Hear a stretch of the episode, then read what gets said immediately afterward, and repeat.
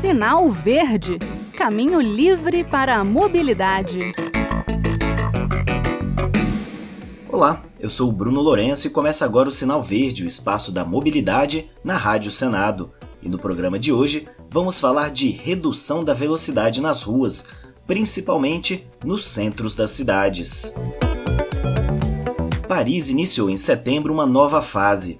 Há pouco menos de mil dias para o início das Olimpíadas, a capital francesa tomou uma medida que tem tudo para ser mais um atrativo para a eterna Cidade Luz. Agora a velocidade máxima nas ruas do centro caiu de 50 para 30 km por hora. Os objetivos da redução: ruas mais seguras, silenciosas e menos poluídas.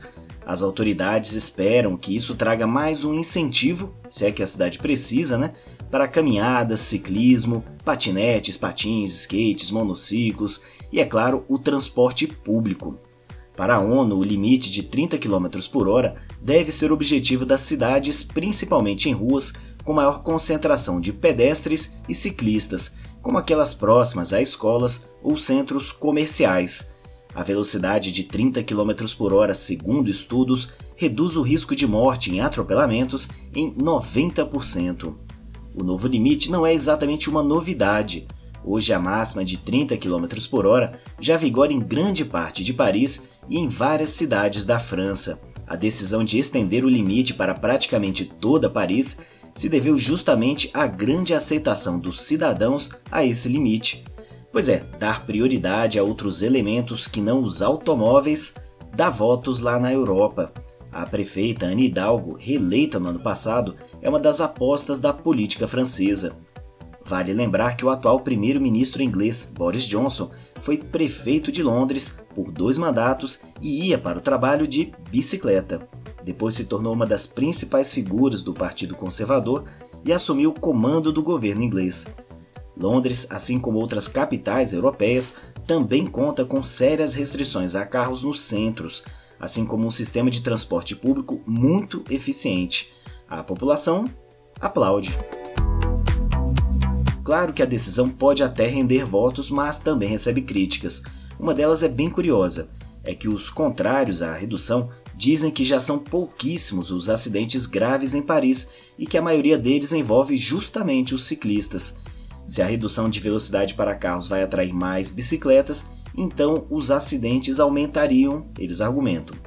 Tem ainda gente que diz que há em curso uma campanha feroz contra os automóveis, mas muitos ainda precisam do veículo particular, seja por necessidades específicas do trabalho, limitações físicas ou distâncias.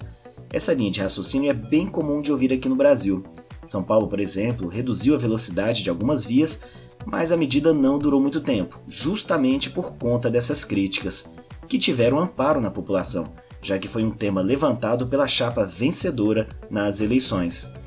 Enquanto isso, lá na França, a prefeita Anne Hidalgo, que como eu disse foi reeleita no ano passado, construiu quilômetros de novas ciclovias, proibiu carros antigos a diesel, tornou as margens do rio Sena livres de carros, está reduzindo as vagas de estacionamento na cidade e proibiu a circulação de qualquer carro com motores a combustão a partir de 2030, mesmo que tenham um sistema híbrido e depois dessa data, apenas veículos elétricos poderão andar no centro da capital francesa. Nesse último caso, a decisão tem mais a ver com a questão ambiental mesmo, mas qualquer restrição a automóveis pode ser entendida também como um estímulo para outros meios de transporte. Será que aqui essas iniciativas dão voto? Deixe para a gente seu comentário, utilize o nosso e-mail radio@senado.leg.br ou o WhatsApp da Rádio Senado que é 61 98611 9591. Bem, o Sinal Verde fica por aqui. Obrigado pela audiência, um abraço a todos e até a próxima semana com mais um tema ligado à mobilidade. Sinal Verde Caminho livre para a mobilidade.